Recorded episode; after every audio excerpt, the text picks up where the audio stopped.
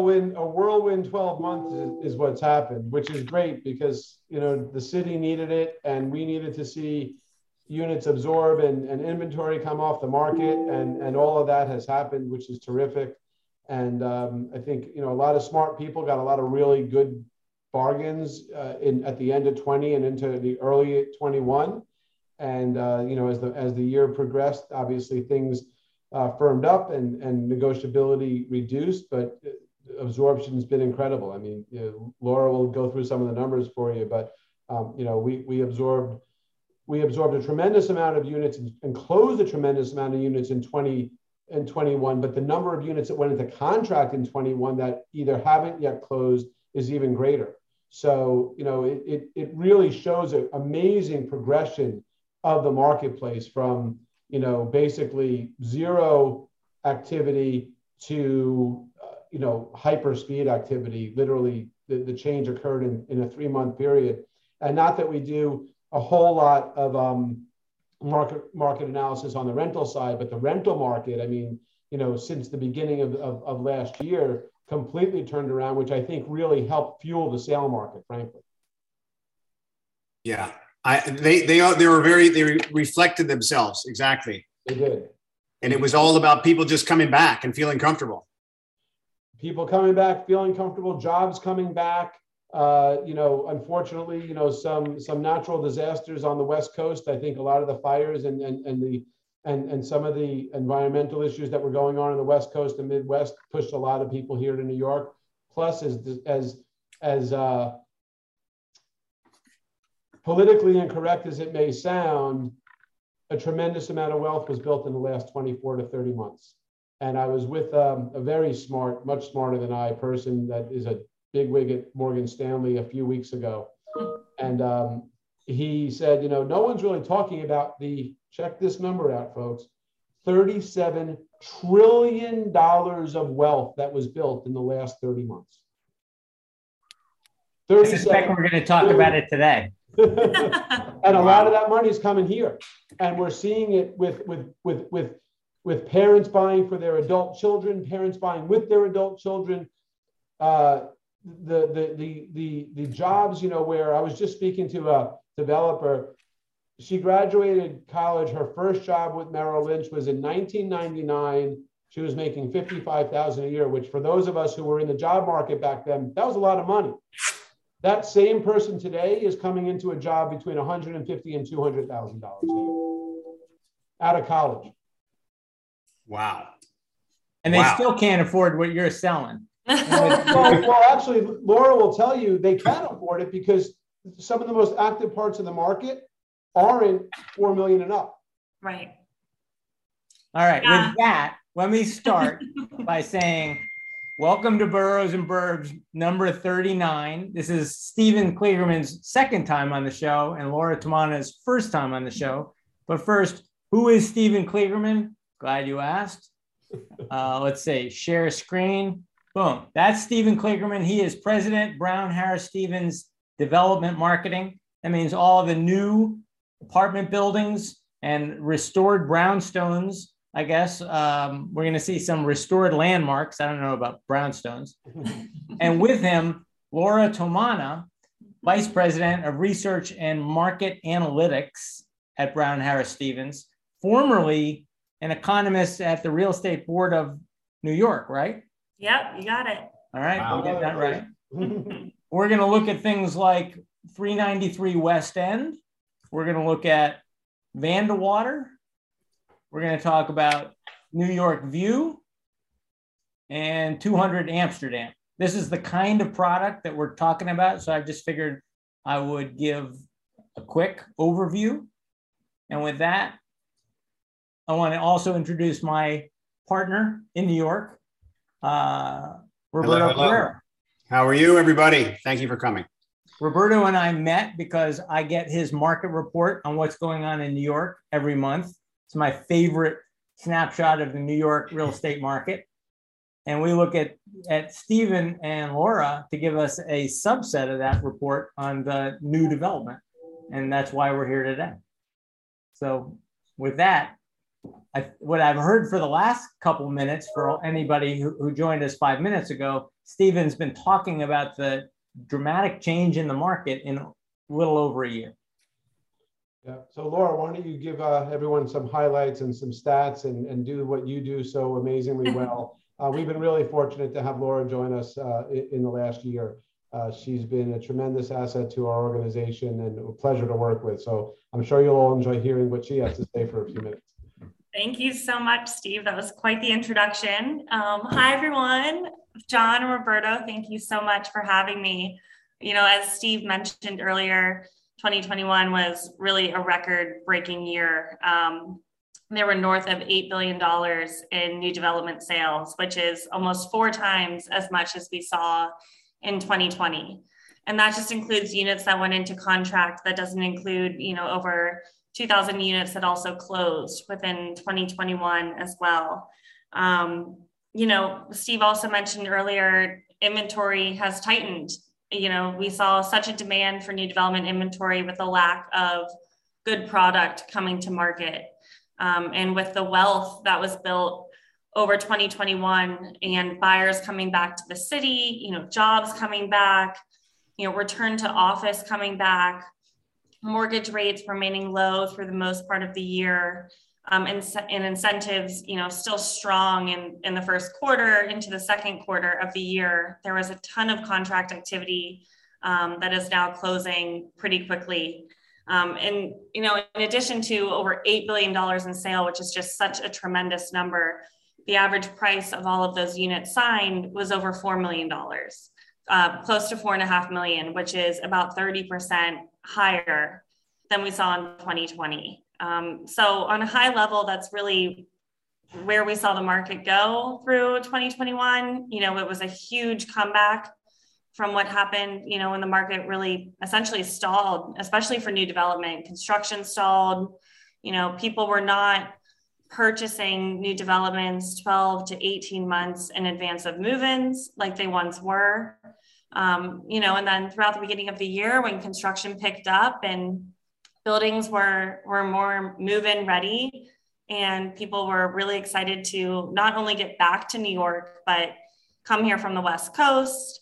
Um, you know, Steve can can attest to a lot of the buyer activity that we saw in terms of, you know, parents buying for their adult children. Um, you know, we saw a lot of first time buyers given the mortgage rates that I touched on earlier, and just a whole collaboration of factors that made this really the strongest year yet in new development. Yeah. We also saw the return of the foreign buyer, particularly the Chinese buyer. Um, uh, it really about the middle to end of the second quarter, the Chinese buyers started to come back and scoop up apartments between one and three million dollars at a pretty healthy pace, um, you know, which also helped fuel the marketplace as well. And you know, one of the stats that, that Laura came up with in our fourth quarter report also is that even though the average price was still north of $4 million, um, about 72% of all transactions were still between one and three or one and $4 million. So, you know, the, the, the high end of the market pushes those averages up a lot because you get these 10, 20, 30, 40, 100 million dollar sales. But if you look at the number of transactions, it was really the one to three million dollar marketplace that really buoyed the activity in the marketplace. Even though every every week, week after week, we saw you know the Olshan report with plus four million dollar apartments selling at 30, 40, 50 a week. Mm-hmm. You know, it still made up the, the, the, a smaller percentage of the actual number of units sold. So that's something to keep in mind when you're looking at your business plan going forward is what is still moving. And two bedrooms, which used to always lead the new development market, really came back strong in 21. Right. With regards to the foreigners, um, you said you've seen a lot of the Chinese buyers coming, but is it is it is it anywhere near where it was pre-pandemic, and also from a standpoint of all foreigners, like how much how much have they come back?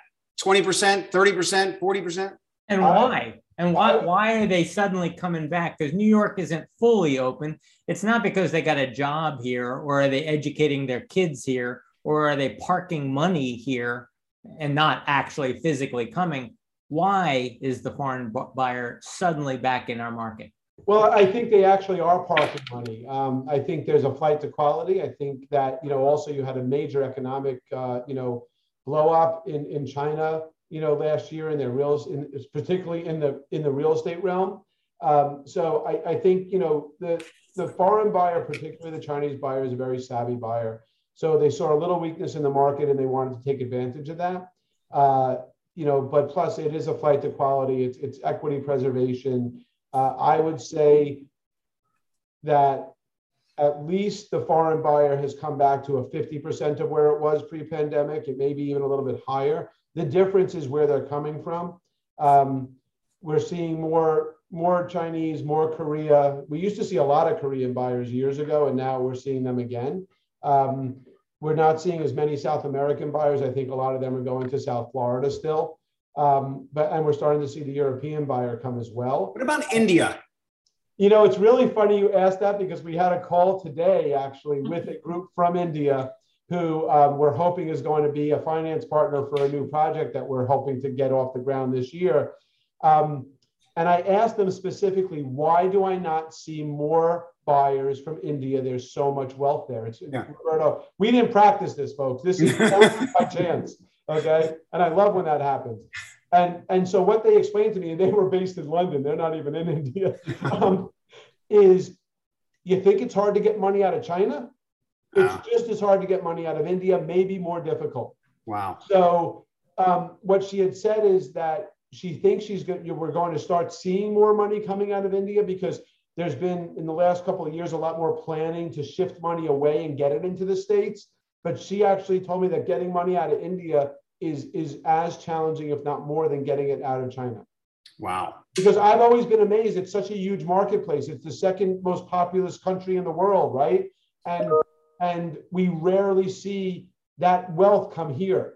Right. I understand why. And, and I've and I've read that the next wave, the next culture to really come is going to be India, but it hasn't materialized. Exactly. And I think I think you're going to start to see it, but it sounds like they've they've had a plan more to do it. You know, just like families from India have been planning like for generations to get their money out. Like, you know, and they put together 20 cousins. Like maybe that might be the other thing too, not to be stereotypical or anything, but you got, you know, depends on how many family members you might have that can each get the maximum amount out of a country. Right. So that might have something to do with it too. But I've always been interested in why the Indian marketplace has not caught up more with New York. Um, and now I have my answer. Although for some reason it seems to get to London. Yeah, exactly. It does. Yeah. But there's a big culture there in London. There is a huge culture there in London. There is. There is. Um, you know, and and again, the foreign buyer is laser focused on new. They they don't want, first of all, of course, they don't want a co-op, but they don't even want a used condo. They want shiny, brand new. They want the views. They want the finishes. They want the they want the amenities. That it is laser focused on brand spanking new. And the nice thing about it, you know, because the rental market has been so um, competitive recently, is they're actually able to rent these apartments out and at least break even, and if not make a couple of bucks, which for them is fine because they're not looking for big return. They're really looking for you know long term appreciation or to have their family move into it at some point. So, do you think there's a because there was actually they couldn't come here at all? Um, is there pent up demand where it's going to be an enormous wave? Um, in the foreign market or just in general? In the foreign market. I, I, I think I think there I think we'll continue to see it grow back to the back to the levels where we saw it in the past. Okay. Uh, you know, the only thing that's going to slow that down, frankly, is that there aren't a lot of new projects coming out in the marketplace that are going to fill the one to three million dollar um, price point, which is something that's that that is going to um, constrain that that ability for the investor to purchase. Uh, you know, that most of the stuff that's in the pipeline is higher end um, or larger units. Uh, you know, I think we're going to see a gap, which is actually going to, which is probably going to see, you know, great appreciation over the next couple of years in the lower end of the market. You always said you guide your you guide your developers to make what there isn't. That's right. And so, are you guiding your people? Look, you've got to make the two million and below product. You know, it really depends on where it is, but yes, like the client that we're talking about on the west side with the with this uh, potential Indian investor, uh, that would be like a one to three million dollar product. Uh, we're talking to a client in in the Gramercy area, also like a one and a half to three and a half million dollar product. But if I'm building a tower, we're going to push the prices because the one thing that this market has proven is views always out perform mm-hmm. the market. They set a new standard in the market. Really? Yeah. yeah. I would just to add to that, I mean, Steve hit the nail on the head. The the inventory that remains, and you know, one thing that we look at closely in new development that differs a bit with the resale market is shadow inventory. So shadow inventory is all the units that are left in these new developments that are not actively listed on the market. You don't see them on a listing service. Um, they haven't been brought to market. And typically, you know, as we practice inventory control in these buildings, you know, lower price point, quicker absorption. Um, and these larger, more expensive units tend to remain on the market longer. So although there's, you know, around 1500 units actively marketed in new development, there's closer to 6,000 units in real inventory. Um, so about 4,500 units that you're not seeing listed on the market that remain in these buildings to sell. And you know those typically have higher price points um, in that void you know that steve said that one to three million maybe that first or second purchaser who wants to live full time in that apartment in new york or potentially as an investment to rent it out there's a major lack of product. So that, that's a ratio of about that's about 25% of the inventory is visible to the public essentially. Is that generally is that ratio is that what it was pre-covid and what it generally tends to be?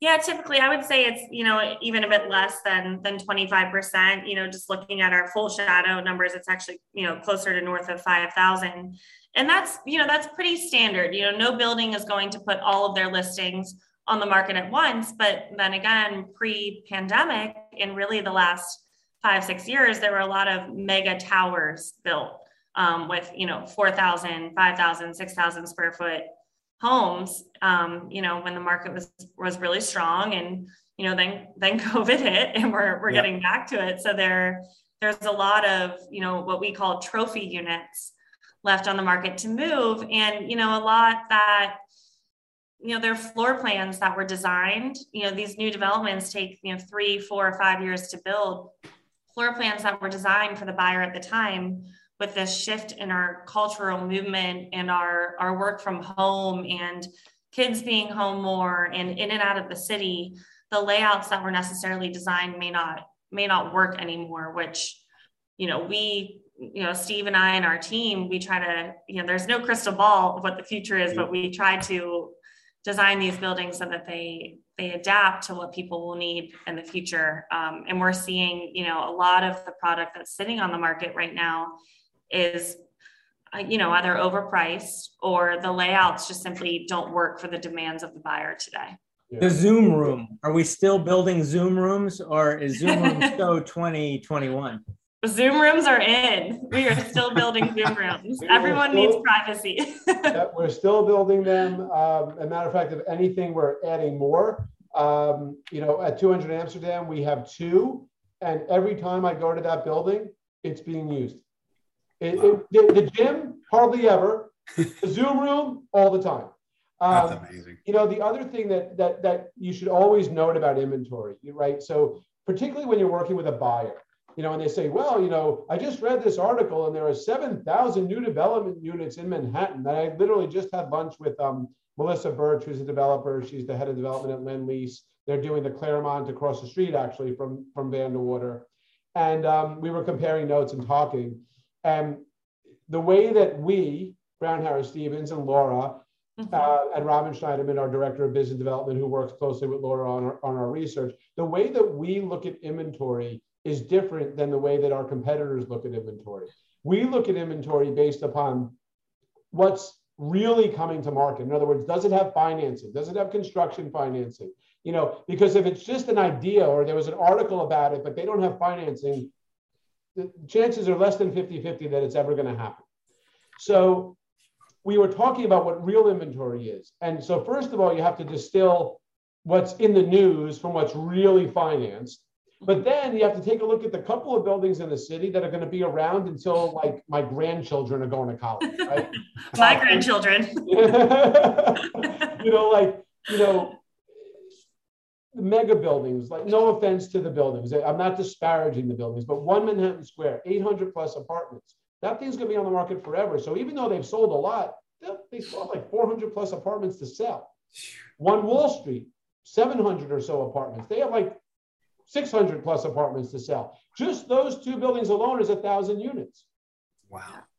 Yeah, and you know, to Steve's point, it's it's how to keep the product fresh. You know, that's that's a huge part of our job. That's a lot of units, a lot of years at sale, um, and you know, bringing you know the the research into the new development and what we're seeing in that inventory. It's you look at those numbers, and yeah, like Steve said, there's a few buildings out there that that you know a new development can range from six units to 800 units.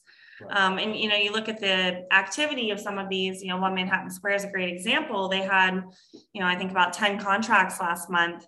You know that's great. And for any building that would seem you know that's phenomenal um, for a standard size building but you know it still takes a lot a lot of 10 units a month to to sell out that product. Exactly. So you know it's just important when you're working with those buyers to really understand that like there's there's real inventory and then there's inventory that's just a number on a page right? It's the same thing you know when you're looking at your resale business right?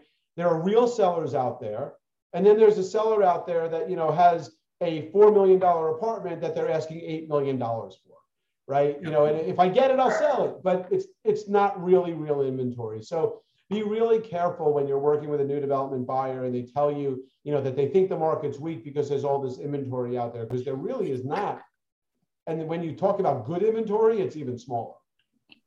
So, how is the good inventory because there? I mean, construction slowed, stopped essentially. Are we going to be in a position like we were in 2013, where there's really, really?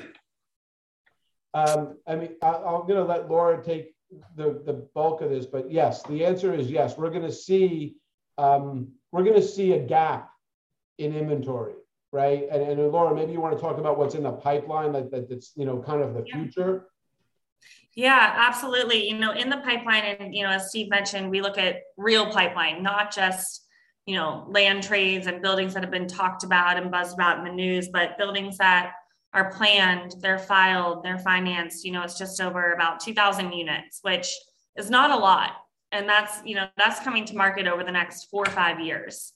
Um, and those, again, those buildings range from, you know, it could be 10 units to a few hundred units. But yes, there will be a gap in approachable inventory. If you have thousands of buyers that want that $5 million plus market, you know it's out there. There is that shadow inventory that's waiting to sell. But you know the price point that we discussed earlier that $3 million and under sweet spot there is a definite need for product at that price point. You know that speaking to the resale market you know that's right in that resale sweet spot. But these buyers especially past pandemic and you know through the pandemic are looking for that extra home office that amenity space that outdoor space, the views, and the new. Um, you know, that's the expectation that we see a lot of buyers have now. And that product got eaten up so quickly through 2020 and 2021 in new development. So, from a supply and demand perspective, that means prices are just going to skyrocket. Prices should go up um, the, the things that will constrain prices are continuing increases in, in, in, in real estate taxes. Although this past year we got a little lucky and taxes in many buildings actually stayed stable, came down a little bit, but they're going to go up in the future. Operating expenses are awful right now, right? Yeah. So you so you know you have to take a look at that, and interest rates are going up. So with interest rates going up, I think interest rates going up is going to have a um, a, a, negative, obviously, impact on, on that ability for the market to really push up because for every, you know, 500 or, or you know 100 basis points, you know, your buying power is going down. Um, so I, I, think we will see appreciation, Roberto, and I think that the the constraining inventory will push prices up. But I think that if interest rates rise in correlation with that, we may just be kind of more of an equilibrium. Sure. Is but, it, but, but then, but hang on, just let me just follow up on that. Sorry. Sorry, John. but then it comes, it becomes about affordability. That's right. Right. Which is going to constrain the market. It, it does. I mean, it's, it's, it's like I said, it's going to be a kind of a push me, pull me, right? You know, yeah. um, but then who knows, you know, we could have another event, hopefully positive event that pushes more people to the for sale marketplace and buoys the market again, yeah. right? You know, yeah. so um, you know, it's it's it's it's a delicate dance right now between inventories, interest rates, total carrying costs, and also availability within your price point. You know, it, it, it's, I mean, I get calls every day. It's amazing. Like even for $5 million, it's hard to find like a really good apartment on the Upper West Side right now. Right, Roberto? Yeah, I know. yeah. I hear you.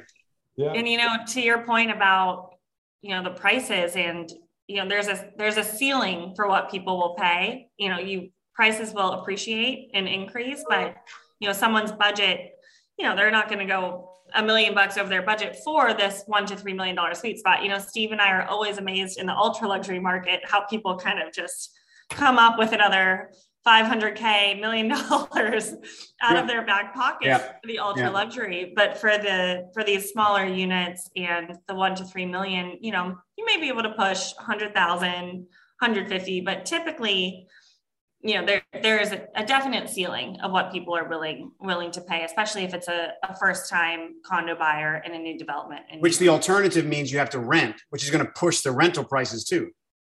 Yes it is. And you know incentives not only in the rental buildings in the condo buildings the incentives are you know going down across the board. People were getting two three months Six. free through the pandemic, you know, incentives in the condo market, we were seeing, you know, almost 20% closing costs thrown in, transfer costs, and across the rental and condo market, those incentives are are very quickly diminishing.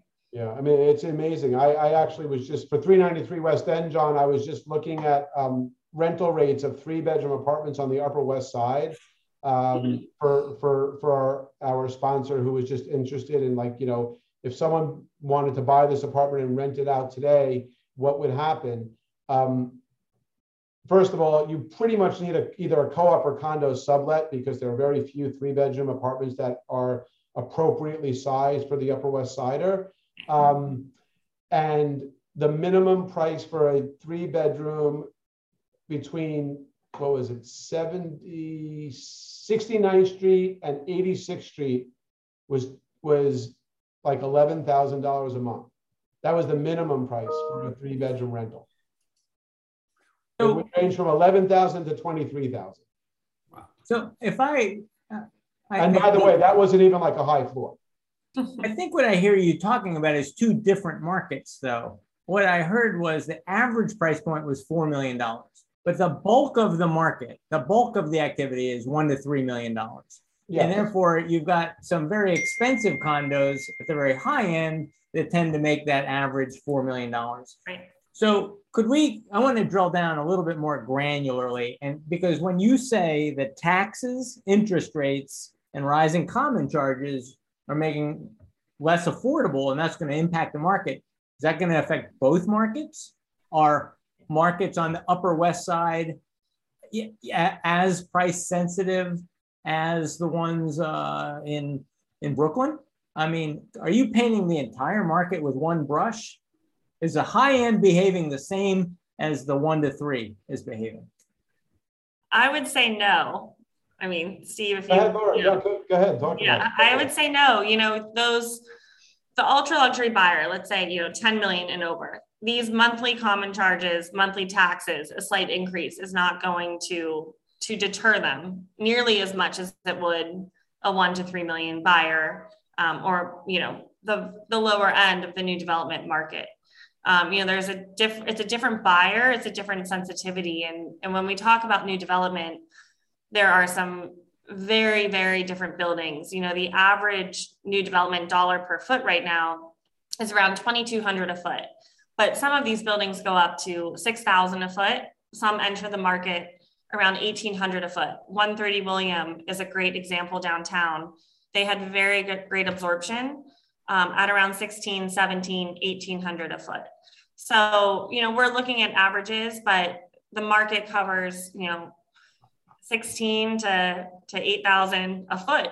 You know, some of these units, some units go for 10,000 a foot, you know, the penthouses and, in the mega towers and billionaires row. So those buyers have a different sensitivity to, to interest rates and yeah. to monthly common charges and taxes than, than, you know, your buyers in the four and under, five and under market. So are you advising your next client that he should be basically that there is a lack of inventory and there's a good opportunity at the high end of the market and at the low end of the market? There's opportunities throughout, or are there better opportunities in certain neighborhoods to make money and at certain price points?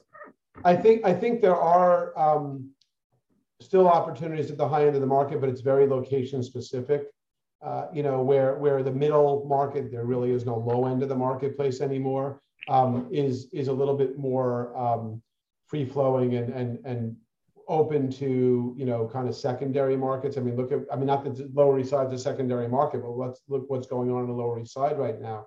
Um, you know, but also you know think about it like when you talk about one to three million dollars, you know, for a million and a half dollars, you're talking about like a 650 square foot one bedroom apartment. Right.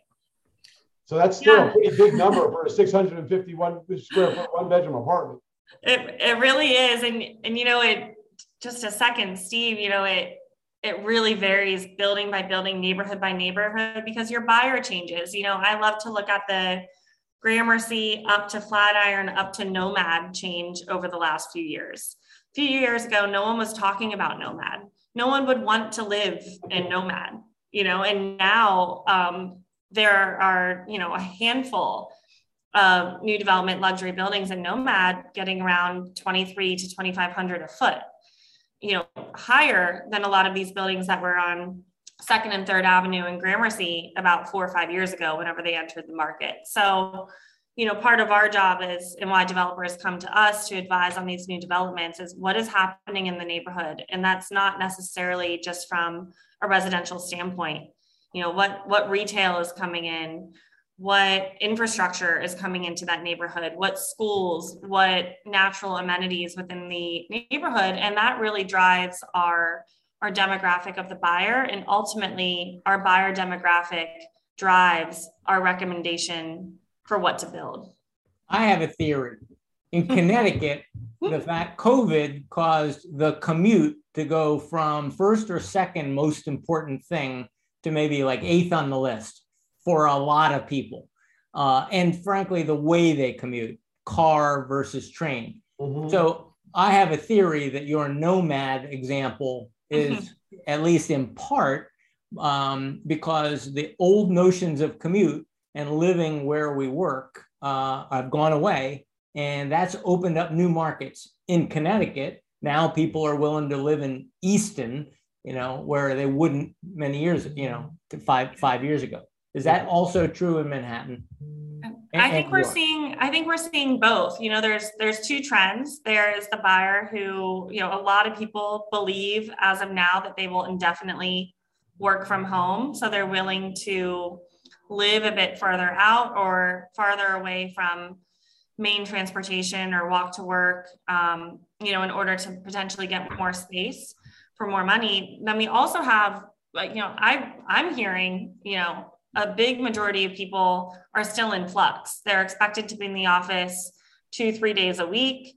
Um, you know, they're not expected to be in the office from 9 a.m. to 6 p.m., but they may be expected to go in for a meeting and start their morning at home and go back in the afternoon. So we're also seeing people who do want to be within a walking distance of their main office. And then that also gets back to our whole amenity conversation of, you know, being able to be at home, but be able to step outside your home within your building and feel as though you have privacy or somewhere to work or somewhere to go. So you know, there's, I think we're still in a bit of a flux situation in Manhattan with where people are working, um, whether that's at home or in the office. You know, another thing that we're seeing, and I'm seeing this a ton is people who were renting in the city, gave up their lease, bought homes upstate, bought homes out east, and now they that was a big surge in some buyer activity the last half of this year. Now they are expected to be back in the city. And you know the inventory to be back in the city. And as you all know the rental prices were absolutely crazy crazy high the last half of the year. Um, and it, it forces people to look into into buying too. So i really think it touches three segments of the market in terms of you know where they're working and how people are working now. Yeah and, and we're seeing a lot of buyers like at view john which is one of the projects you mentioned that uh, you know we're working on now a lot of our buyers there are, are buying there not just because it's a great project, but because they want to be able to literally be a 10 to 15 minute walk to their place of work. Um, the other thing that we saw and continue to see during COVID is. Wait, so location is driving the view? Lo- location is definitely driving the view and but and and and you know viewers also has great proximity to nyu hospital the medical field has been a huge component of the resurgence in the for sale marketplace the number of um, doctors nurses uh, uh, you know interns that are coming into the city for the medical field. Hey, Stephen, Stephen, medicine doesn't pay anymore. How does the doctor or a nurse afford your fabulous apartments at the View? I'm telling you, there's a lot of wealth. There's a lot of wealth in this city, and it is, um, you know, and and parents are helping their adult children who are um, med students, or maybe they're their first or second year residency, and they know that they're going to be spending a lot of time at the hospital. Um, they're they're making sure that they have a comfortable place to live. Wow. And, and, you know, the medical field, I mean, you know, uh, nurse practitioners and the like make a pretty, pretty good income. And uh, like I said, they, I think they have a lot of wealthy families behind them. What's a two bedroom at the view cost? Uh, you can get into a small, well, small, 980 square foot two bedroom for just around $2 million. Uh, two bedrooms go up to about $3 million, depending and, on what floor you're on. And you're saying that's a perfect uh, answer for a, a, young doctor, $2 million yeah. apartment. Two million, yep. We have, we have people coming in with a budget for a one bedroom between 1.2 and $2 million and two bedrooms between about two, one and three. You know, which, which, you know, what, five, six, seven years ago, we would have all scoffed at and said, that's, that's, that's insane. You know, and now it's the norm. You I know, see Curtis Jackson is on the call, and I'm wondering and it makes me, he's the king of New Jersey. And I'm wondering, are they willing to go across the river or are they very, you've been talking a lot about Manhattan. And I'm wondering, is, is Jersey City, you know, is Curtis getting some of the love? Uh, yeah, you know, I, I can take that one. There are a lot of buyers in Jersey City. You know, we you look across the river, you see tons of buildings going up. You know, I've I've worked on a lot of buildings over in Jersey City over the last 10 years. Um, and I, I've seen firsthand over the last decade the shift from luxury rentals being built to luxury condos. You know, you have 99 Hudson, 800 units. Um, you know, people, here's what I'll say there's a difference between Jersey City and Brooklyn and Long Island City. Your Manhattan buyer most likely is going to go look to Brooklyn first. There's still you know, a bit of a, a stigma, I would say, of people going from Manhattan to Jersey City, even though that path commute, if you're downtown, seven minutes door to door to Jersey City, and you can get beautiful views. The views from Jersey City into Manhattan are are stunning, you know, better than looking the other way. Um, but we're not seeing we're not seeing a lot of our buyers look to Jersey City. You know, if you're Manhattan, we do see them looking to to Brooklyn and to Long Island City and Astoria. Yeah.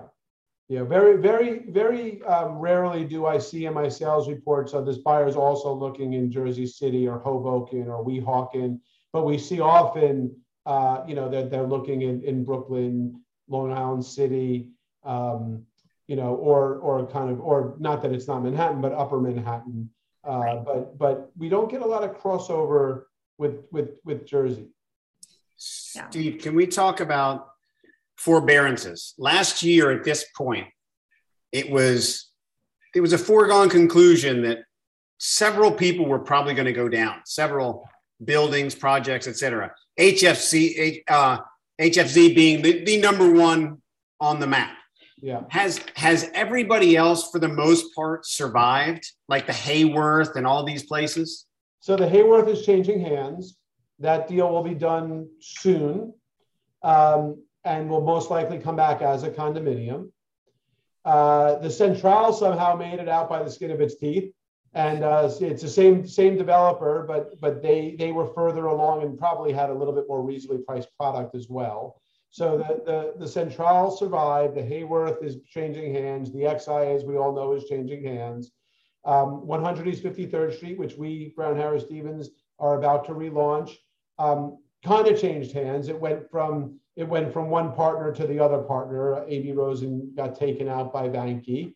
Um, so those those are being reinvented, and and 100 East 53rd Street's prices are being drastically changed in in, in a positive direction for buyers. Um, but you still have some others. 125 Greenwich is still out there and kind of floating around.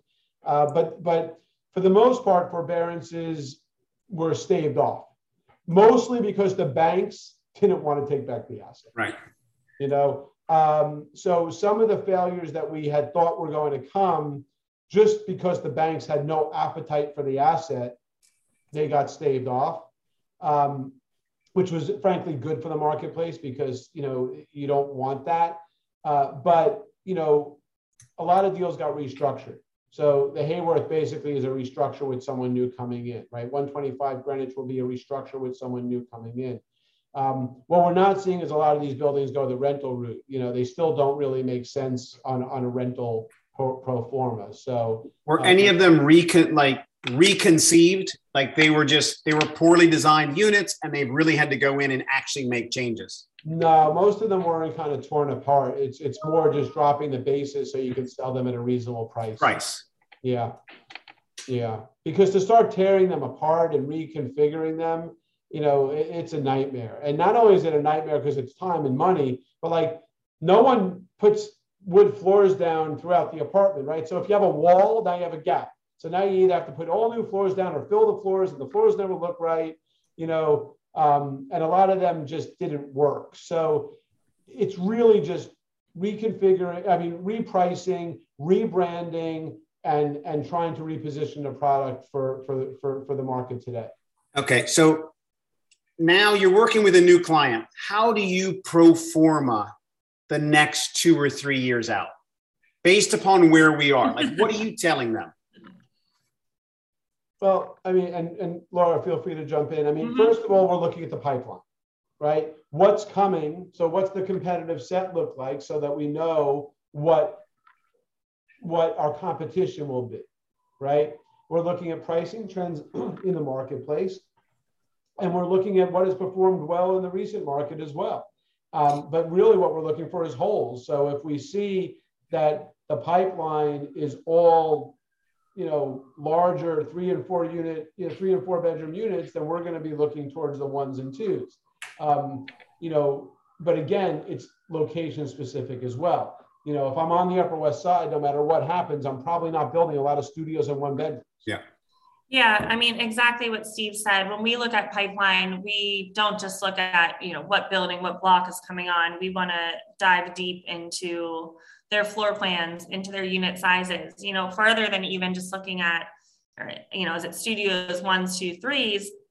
We look at the sizes of those units too. You know, we don't want a market flooded with all 700 square foot one bedrooms. We want to differentiate ourselves, build flex spaces, you know, have outdoor space where we can.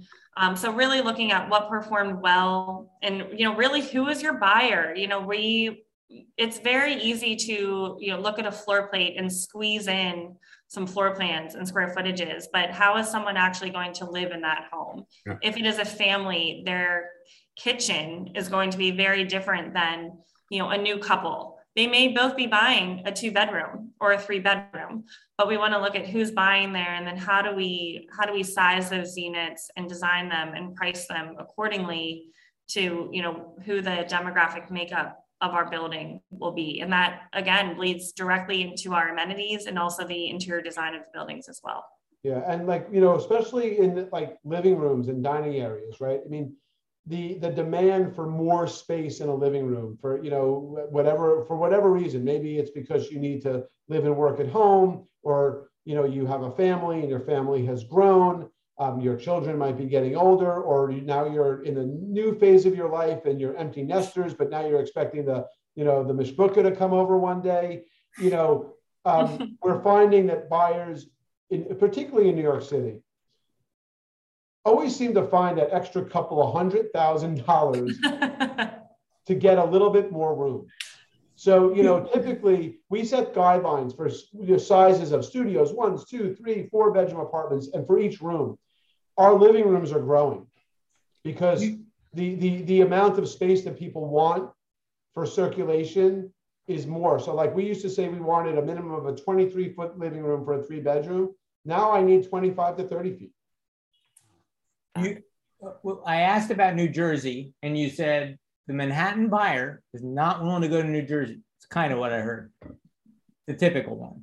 Typically. But I looked at your market report and read it, and Brooklyn is like going crazy. And you see this Vandewater, that's not exactly in Manhattan. That's Morning Morningside Heights, right? Morningside Heights is Manhattan. Manhattan.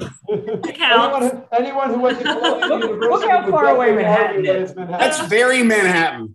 it's like Canada. All no, right, but you know, there's to your point, you know, Steve and I, you know, we're we're working on something in Inwood right now. You know, people are looking, you know, north north of Vandewater, further out, Mott Haven, Inwood, you know, farther out in Queens. So the buyer may not necessarily be going to to Jersey. You know, the Manhattan buyer, the Jersey market is still very strong, but the Manhattan buyer is specifically looking, you know, more more north or more into Queens, and then you know farther areas in Brooklyn like Gowanus. Gowanus has a ton in the pipeline, a ton in the works, and you know five years ago that was that was not the case. You know, we saw that happen with with Bushwick a few years ago. We saw it happen with Greenpoint. We saw it happen with Long Island City starting about 10 years ago. And you know, you you have to keep building out and people are willing to pay, you know, these previous Manhattan prices to be to be further out of Manhattan. And, and you're right. Uh, by the way, Brooklyn has been also a real bright spot in the marketplace for the last actually 18 months. Brooklyn, even in the heat of COVID was still doing pretty well. Um, some people were fleeing to Brooklyn for a little bit more space, uh, you know, a little bit more convenience because you've got all the different neighborhoods for what 48, you know, different neighborhoods. Is it limited to just Brooklyn with a view or like primo Brooklyn or all, all of Brooklyn has been hot?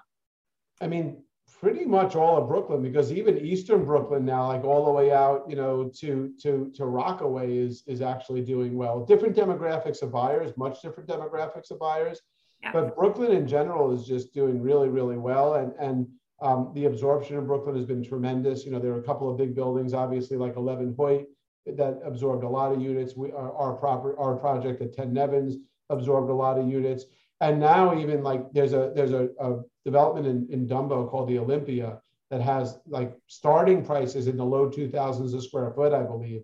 And it's even selling well. And like, you know, that price point in Brooklyn is a price point that really was reserved for the top of a building or a unit with amazing outdoor space, uh, you know, or like the heart of Brooklyn Heights.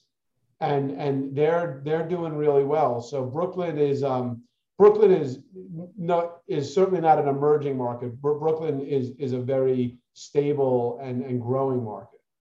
Gowanus is emerging. Gowanus is emerging because of the rezoning. Yeah, I mean, there's a huge amount going on there. Laura just did a huge report on Gowanus. Yeah, Gowanus is definitely emerging. You know, now is you know speaking of places to look you know, to buy investor clients or, you know, get in early, go on Gowanus for sure. And, you know, just back to Steve's point about Brooklyn and just a huge trend that we've been seeing in buyers is outdoor space. And, you know, these Brooklyn new developments over the last few years had more units with private outdoor space than your typical Manhattan new development.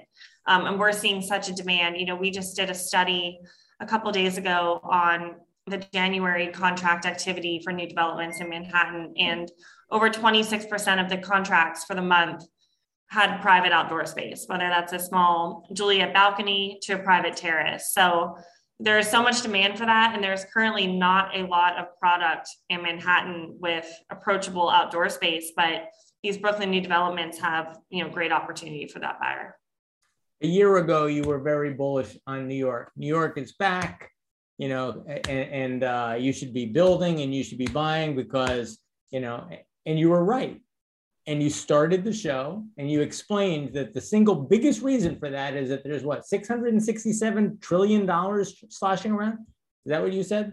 There was uh, there was 30 about 37 trillion dollars of new wealth created in the last 24 to 30 months. Bitcoin stock market mostly mostly stock market i would assume a lot of it's in bitcoin as well but i think most of it's more traditional um, you know we get asked all the time like you know are you seeing buyers buying with bitcoin I mean, those deals do happen, but they're few and far between. You know, developers take enough enough risk building a building and taking on the debt that they take on. They don't need the arbitrage risk of you know having their Bitcoin go up and down 10 and 20 percent every day. So Bitcoin aside, there's all this money, all this wealth in the market. You're still bullish when you're looking five and seven years out. Because when I talk to Scott Hobbs, and I'm going to ask him to unmute right now, he says, Oh, yeah, the party's going to be good. We're building great big houses for great big wealthy customers, and we are feeling good about the next couple years. But when does the party end, Steve, Laura, Scott? When does the party end? When are we going to pay the bill? I mean, I, I don't know. You know, my crystal ball is a little hazy right now because everything's a little bit off. Um, you know, we've got we've got a potential war in, in, in Eastern Europe. You know, we've we've we we we've got you know a, a, government that no matter what side of the coin you're on is a, is is just can't get anything done properly. Um, so you know, my feeling is that if government just kind of stays out of things and just does nothing, and things calm down in Eastern Europe, we have a good road ahead because we're coming, we're we're, we're recovering, right? So things should continue to flourish and, and, and inflation is going to relax. I mean, this is a moment in time. You know, inflation is going to relax once, you know, we're already seeing, I don't know about all you, but like I was hearing about a friend every single day or a coworker that had COVID. I haven't had that report in two weeks. I haven't had one friend report getting COVID in two weeks now. Okay, that's huge. So if we can keep on leveling this curve, getting things under control. Eventually, supply chains will will will will, free up, and I think we we have good economic times ahead because of all that. You know, for how long? Because because you're advising you're always people. Gonna hit, you're always going to hit a cycle. I mean, I think COVID in some ways created a weird cycle, much like a, again, not to sound morbid, but much like 9/11 did. For those of us that were around during 9/11, we were heading into a dark place financially in, in, in the summer of, of, of 11, okay? I, I mean, in the summer of 2000. And, and we skipped a cycle. I think COVID created a different cycle. So I think normally we run in five five to seven year cycles, Scott. I think we're probably gonna we probably just created that five year cycle. So I think we've got a good five years ahead of us actually. And you know, our our population keeps growing. Unfortunately, the West Coast environmental issues are not going to get better. They're only going to get worse, unfortunately. The East Coast is reasonably stable when it comes to that. At least we don't have, you know, we don't have wildfires every six months. And I think the Northeast is going to continue to see, you know, positive, positive moves in the in, in the economy and in housing for at least the next five years. Laura? Yeah, I agree. You know, my whole feeling that whole time when you asked the question and Steve was talking was, you know, New Yorkers are resilient. New York's resilient. We've we've backed, you know, we've come back after 9-11, you know, through this pandemic. There's there's no market like Manhattan. There's nowhere to live like Manhattan. There's nowhere to work like Manhattan. So although I think you know the outer boroughs and you know upstate new york and out east and connecticut are also going to thrive i i only see new york continuing to thrive and you know going through the the typical cycles that our economy faces and the challenges and you know the unpredictability that we face but each and every time the new york real estate market has has bounced back Yeah. And, and John, you know, I've got developers right now. They're they're not only looking New York, but they are looking at Connecticut. Like they're mm-hmm. looking at Bridgeport, they're looking at New Haven. They're they're seeing that these areas are are changing and that they are desperate for housing. And you know, that's a good sign. When my developers are saying, like, I want to branch out to Connecticut, I want to branch out to other areas, it means that they see positive things coming down the, in the future for the economy and for the real estate market. Yeah. Connecticut is closed. We have no room. They're all going to come right back. They're going to come right back. I'll see you this weekend. No, what do you mean you have no listings? You need product. you need product, but we got nothing to sell them right now. Stop. When's the party like, what, like, how much inventory do you have in your markets right now? Like almost nothing. Yeah, almost nothing. It's it's never wow. been this tight. And and uh, honestly, and I put this in my market report, and it's not uh, it's not cool for me to say this out loud, but I'm going to say it. Um, what you're seeing is um, agents are holding listings as pocket listings. Uh, so uh, you've you've got a problem with too little inventory to begin with. Mm-hmm. That is exacerbated by the fact that agents are holding them close to, to keep a, co- a competitive advantage. So what was a 40% decrease in listings has now become a 60, 70% decrease in listings.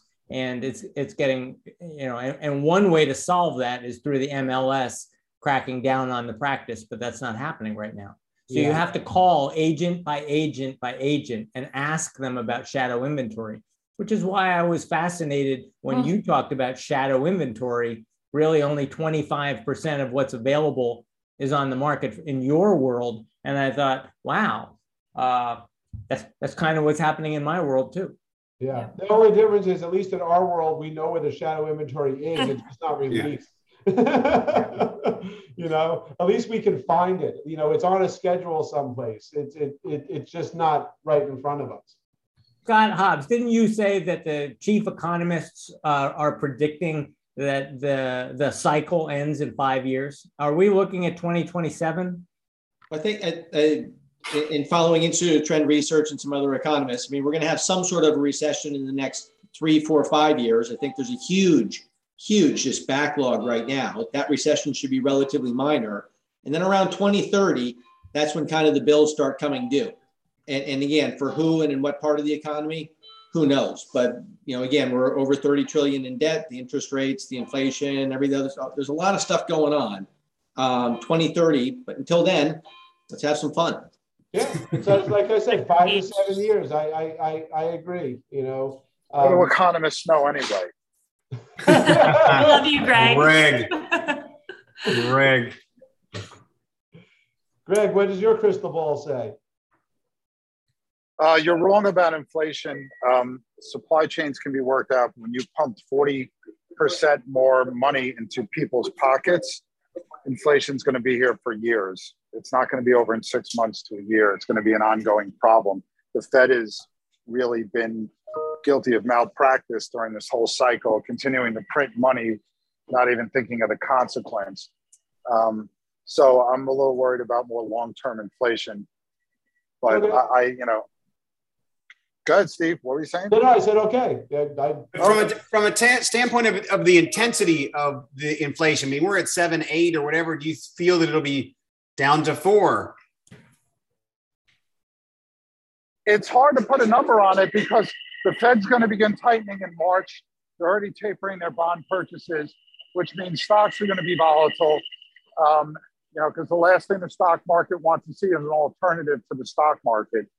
Um, they want the bond yields as low as possible so people put all their money in stocks. I think the problem is that we have a Fed that has their head in the sand that's being asked to do too many jobs. And if they start hiking 25 basis points a meeting three or four times this year, or maybe even five, that's not going to be quick enough to stop this. So 7% year over year inflation is something we haven't seen in 40 years. And when the average person's pay is going up about 5%, you can see where the math doesn't work. Yeah. And you're not going to get that growth in consumer spending, which accounts for 70% of GDP. A lot of people are looking potentially for negative GDP growth in the first quarter of this year for that reason. Um, you know, and the fact that companies can't find enough workers. That's another problem. So the economy has issues. I think it's going to be okay for the for the next couple of years, but I do think if the government continues to want to print money and pass stimulus plans that the economy doesn't need, I, I think inflation is the biggest problem we have. We, we have almost 10 and a half million jobs available in the United States. So, you know, we have companies hurting for workers. We need to address that so the economy can grow at potential. So, Be so interested in jobs report Friday. We'll see what we'll see what the jobs report says tomorrow. The ADP numbers were negative, so we'll see what the BLS numbers for job growth in January look like. Could be a disaster. So, Greg, is holding a physical asset like real estate a good move in an inflationary environment? Of course it is. It's always a good move to hold real estate. Um, yeah, I mean, conceivably the price will go up, especially if it's a, an income producing property, you know, because rents will go up with everything else. Um, and I think as the stock market gets more volatile, which we've certainly seen in the last couple of weeks, last week was the first positive week stocks have had this year. Um, and we were looking for a January bounce. I mean, you know, we remember the January effect. January is typically the best month for stocks, but January was not a good month for stocks this year. So I, I think people will be looking. I think the foreign investor coming back is great for us um, because we have an asset that will do well in an inflationary environment. They don't care as much about interest rates because they want to pay cash. Um, you know, I, I think that that is certainly a good alternative. Are they sensitive to the strength of the dollar? I don't think they're thinking about it. I think they see the safety in the dollar. I mean, it's not like we're the only country with issues. Um, you know, inflation is is it is it you know multi-decade highs in Europe as well. It's not just all governments have been, you know, silly enough to just print money to try to throw money at a problem to make it go away. So I don't. We're not. We're still the gold standard of currencies in the world. You know, we've been hearing for decades that the dollar is going to be replaced, but it's not. So, not with a digital currency. no, you're going to put all your assets in Bitcoin? I don't think you are. No, but they're talking about the government actually issuing digital currency, which would put it, which would collapse all of those others. Well, you know, anything that's based, that's backed by full faith and credit in the United States should hold some degree of value. But ask Eric Adams how well cryptocurrencies do if you get paid in them, because he just lost 10% of his first paycheck. That's right. So, anything more on your end of year report? In conclusion, I mean, I'm feeling pretty good about the next three, four, five years. I'm feeling pretty good about holding real estate as a hard asset in inflationary times. Feeling pretty good that um, you could do well not just in Manhattan, but in Morningside Heights or Brooklyn or even Gowanus has uh, opportunities. So, um, you know, h- how do we uh, Take us out. You know, I think, it, you know, back on what Greg said, you know, if we're looking at inflation, then real estate's a good place to put your money. You know, if you're looking at Manhattan, you know, every time we build a building, there's less available land to build another building, right? So, you know, it's a limited qual- qu- quantity. Um, and all this discussion, by the way, about converting office buildings to residential is a bunch of BS. It doesn't work. Okay. If it worked, it would have been done a long time ago. Mechanical systems are different. The floor plates are too deep.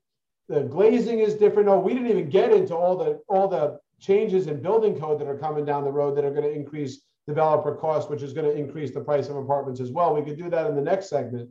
um, but you know what, John? I think uh, you know, all things being equal, I, I would never bet against New York.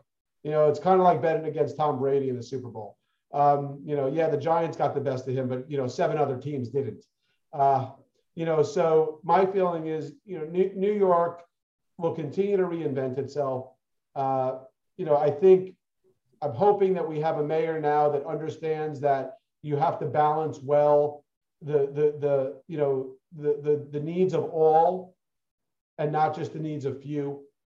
Uh, I think we have a I think we have a governor who also understands that and will work better with our mayor, which will be a good thing. And I, I think, you know, I think the future of New York is going to be very bright. And I do believe people are going to come back to the office.